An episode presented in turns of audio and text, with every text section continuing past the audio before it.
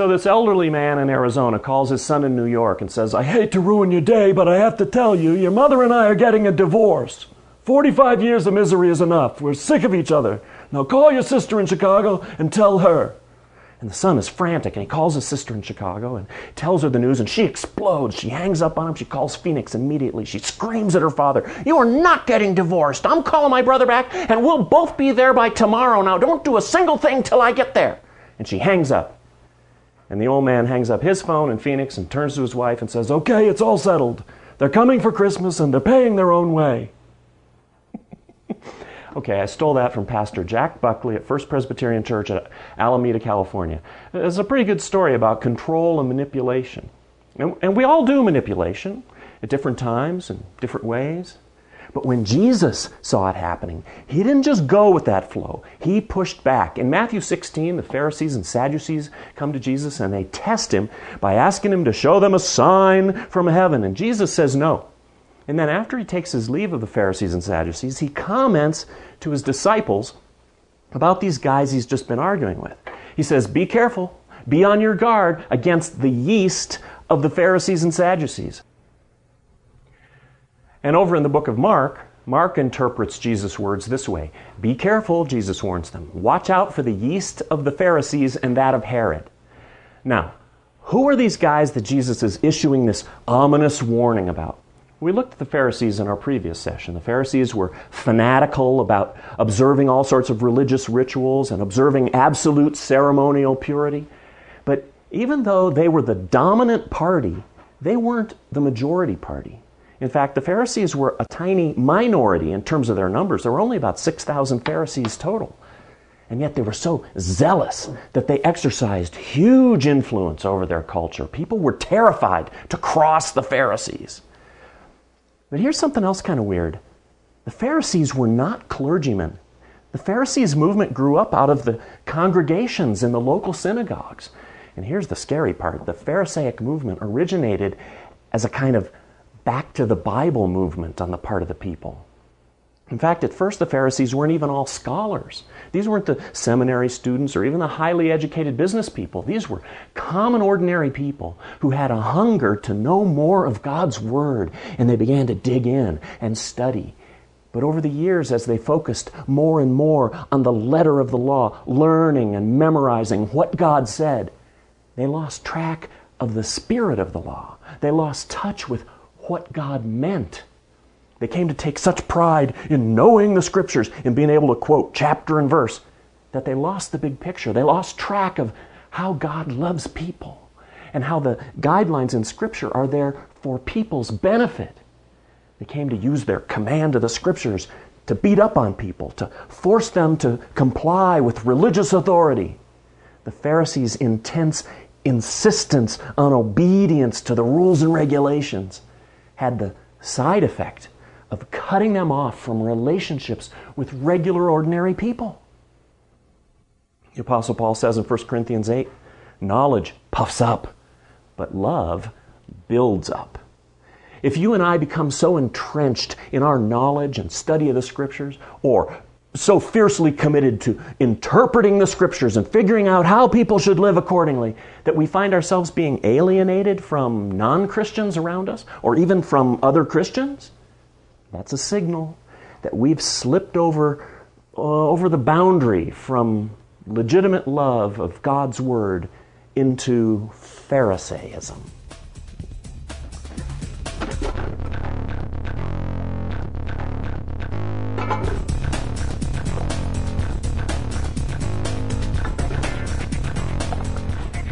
Pharisees weren't the only major party of Jesus' day. There were also the Sadducees. Sadducees were mostly clergymen, they were the ones who tended to control the local synagogues. The Sadducees were not like the Pharisees. They didn't tend to come from the middle class. These were the well to do, the aristocrats. They looked around the, at their countrymen and they said, What a bunch of country bumpkins. We really must get some class into this country. So they worked to bring Greek culture into Palestine. The Sadducees were humanists. They didn't see things in mystical, supernatural, or even very spiritual terms. Acts 23 tells us that the Sadducees didn't believe in an afterlife. When you die, that's it, it's over. And they didn't believe in the existence of angels or spirits. They, they didn't think God exerted any influence over events whatsoever. Everything was up to people. Work hard, do good, life gets better. I think I know some Sadducees today. They're my neighbors and friends. I would say many, if not most, of our friends, neighbors, and relatives basically share the Sadducees' perspective on the world. It's about people, it's not about God. It's about making wise choices God doesn't really factor in. It's about achieving a better quality of life. Certainly not, not about turning your life over to God. So, these are the players the Pharisees and the Sadducees.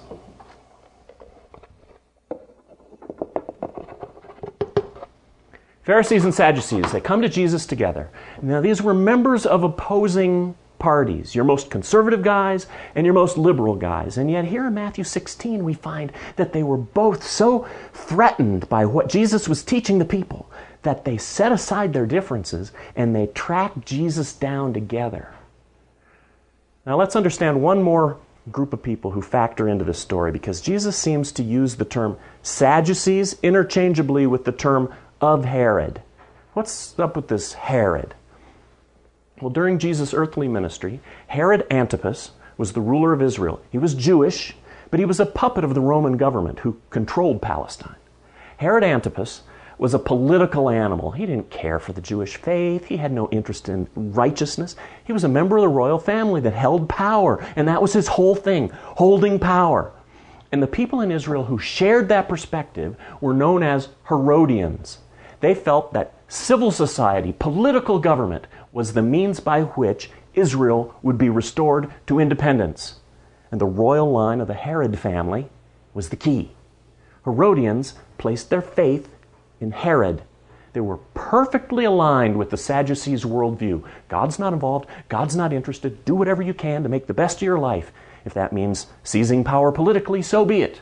The Sadducees and the Herodians were virtually identical in fact, it's possible that the Herodians were regarded simply as a, a wing of the Sadducees.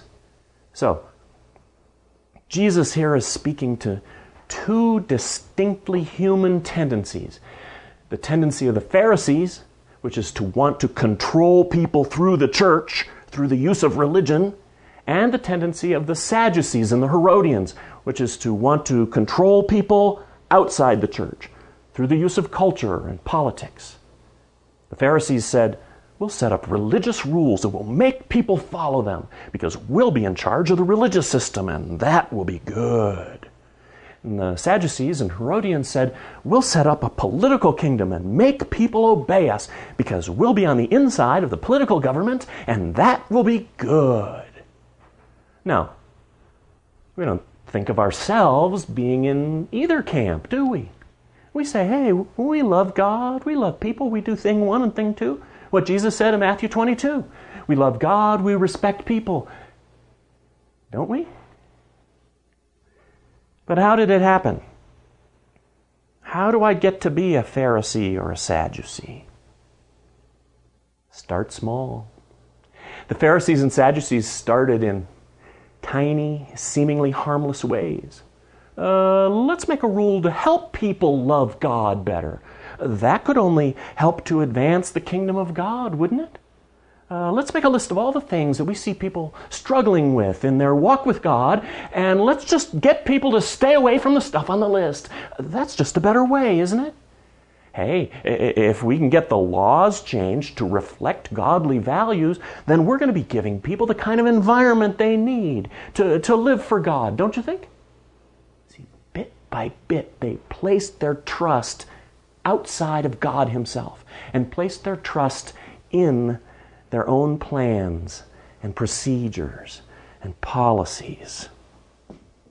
Jesus called it yeast, the stuff you put in bread dough to make it rise when you bake it.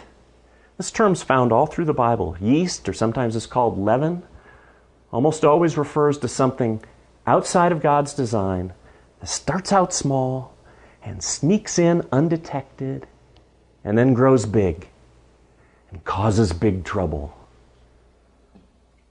Did you ever bake bread? How much yeast do you use? Not much.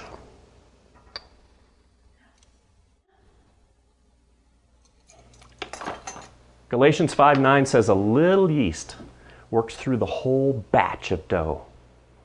God actually created a feast of unleavened bread for the people of Israel to observe, where they couldn't have any yeast in their bread for a whole week every year. In fact, they had to sweep their houses to make sure there wasn't even one little speck of yeast accidentally left on the floor. Why the big taboo on yeast? Was God against the yeast? No. I think God actually created yeast as a picture of sin for us. He didn't care about our bread being light and fluffy as much as He wanted us to understand that it only takes a little departure from God's simple design, slipping into your own complicated human design to make a mess of much larger chunks of your life.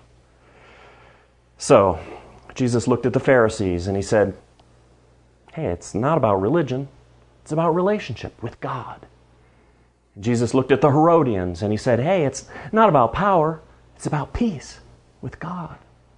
And Jesus looked at his disciples and he said, in effect, You don't have to carry a Pharisee's membership card or put a Herodian's bumper sticker on your boat to be influenced by these erroneous views of God. These faulty faith systems will creep into your life bit by bit the enemy isn't going to knock you over the head with something that's obviously wrong. He's going to slip a little yeast into your dough and wait for your life to start baking. Jesus warned his disciples to be wary of taking on just a little of the Pharisees' thinking. He said it's like yeast, it's a tiny little pinch, almost nothing at first.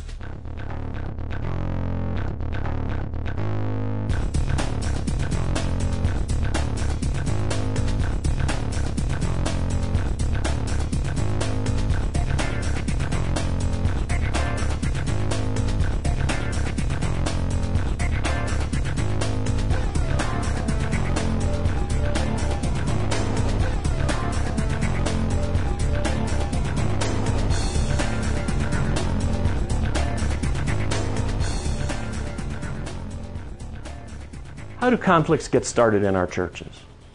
They start small.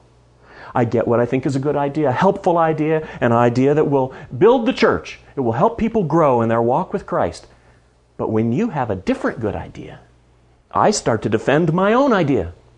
And winning the argument becomes more important to me than the question of whether my idea is actually better. Pretty soon I find myself talking to people about my view and pointing out to them, uh, just as a matter of being helpful, how Sean O'Neill disagrees with me, and what a mistake he's making. I just can't understand why Sean would have such a narrow view. Maybe a couple months go by, and I find myself talking about it with people who agree with me and avoiding the subject with people who disagree with me. And, and we've formed political parties right in our church. How does it start? It starts with a tiny speck of yeast. A little idea which might have been good in its own right, but which became more important to me than loving God by loving people and living according to the principles of Christ's teachings in community with my church family. Why does Jesus say in Matthew 5 that even if you're in the middle of worship and you remember an unresolved conflict with someone, leave your worship and go make it right? He says in Matthew 5:25, settle matters quickly. Why the big rush? Why does Jesus urge us in Matthew 18 to go talk directly, personally to someone when they've caused an offense? Because yeast grows. It's little now, but it's not little tomorrow morning. How much yeast does it take to puff up a whole loaf of bread? Two and a half teaspoons. And it permeates the entire loaf. There's no going back with a loaf of bread. One little speck of Pharisaical thinking, one little speck of Sadduceical thinking, and the risk of spiritual damage, relational damage, spiritual damage, damage of the heart to me, to my church family, to the impact of my church on my community, it's enormous. The danger of yeast is it grows because I come to feel more strongly about my own view than about getting the God's eye view. Jesus says I can afford to be suspicious of the potential of any new idea I have. You know, I can kind of squint at any new idea that comes to me. I'll do well to filter it carefully through the Word of God to make sure it absolutely aligns with the spirit of Christ's teachings. Because it's so easy to embrace new strategies for controlling people without even realizing it. This is why week after week we return again and again to the scriptures to discover God's design. We want to ask ourselves every step we take in our personal lives does what I'm saying and doing square with God's simple, loving plan as He expresses it in His Word? Thing one and thing two. Or is there some unbiblical yeast in here somewhere that's going to slowly grow up and undermine my spiritual health? My big job isn't judging the yeast in the other guy, but in myself. You know, it's so easy to go where the Pharisees went, loving God in a way that hates people, that doesn't cut people the kind of slack that Jesus cut people, that doesn't look for ways to include people, but rather looks for ways to uh, close people out, that doesn't extend grace to people, but rather issues ultimatums to people. It's easy to go where the Sadducees went, trusting ourselves instead of trusting God, setting up rules and laws to govern people's behaviors and avoid the more, more difficult issues of the heart. How I'm doing inside, how I'm growing spiritually from the inside out, how my walk with Christ is developing, how well I'm tuning into the voice of His Spirit within me day by day. These are questions that can't be answered by printing up a, a, religious rule book. These are issues that can't be dealt with by passing a series of laws. These are matters that can only be dealt with in community, in a true relationship of the heart between me and God, between me and you, one on one, or in a little group, face to face, heart to heart, with all our cards on the table, stripping away our pride, stripping away our private agendas, and agreeing before God to give ourselves to Him totally, to trust Him completely for what's best in our lives as individuals, as God's people. It's not natural, I admit. It's not easy, I confess. And it's easy to forget from day to day. Sometimes I have to be reminded hey, Doug, what's your motive here? Sometimes you have to be admonished. Hey, why is this issue so important to you? Is it about Jesus or is it about your feelings? Is this something the Spirit of Christ has whispered in your ear, or is this something that will strengthen your feeling of being in charge? With every new idea, it's good to be a bit suspicious. I can ask myself, is this the good, nutritious bread of life?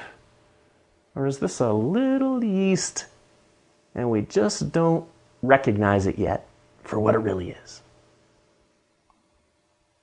Here's the bottom line every day, every step of the way, I want to ask Jesus diligently, faithfully, to show me the difference between the bread and the yeast. Uh, not in the other guy, but in me. Let me pray for you. God, help us to see the difference, to see the good bread of life, to sense you really speaking to us and leading us. And on those many occasions when it's yeast, when it's about controlling the other guy, alert us by your Spirit. Help us to back off of that and love people and love you by loving people. And I thank you, Father.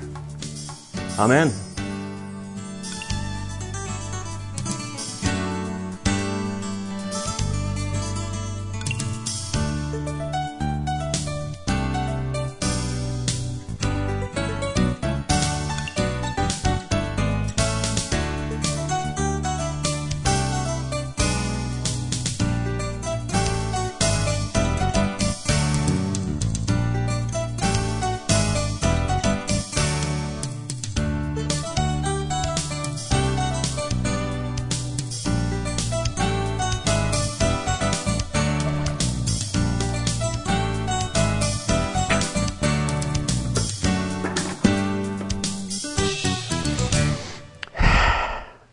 Push start now.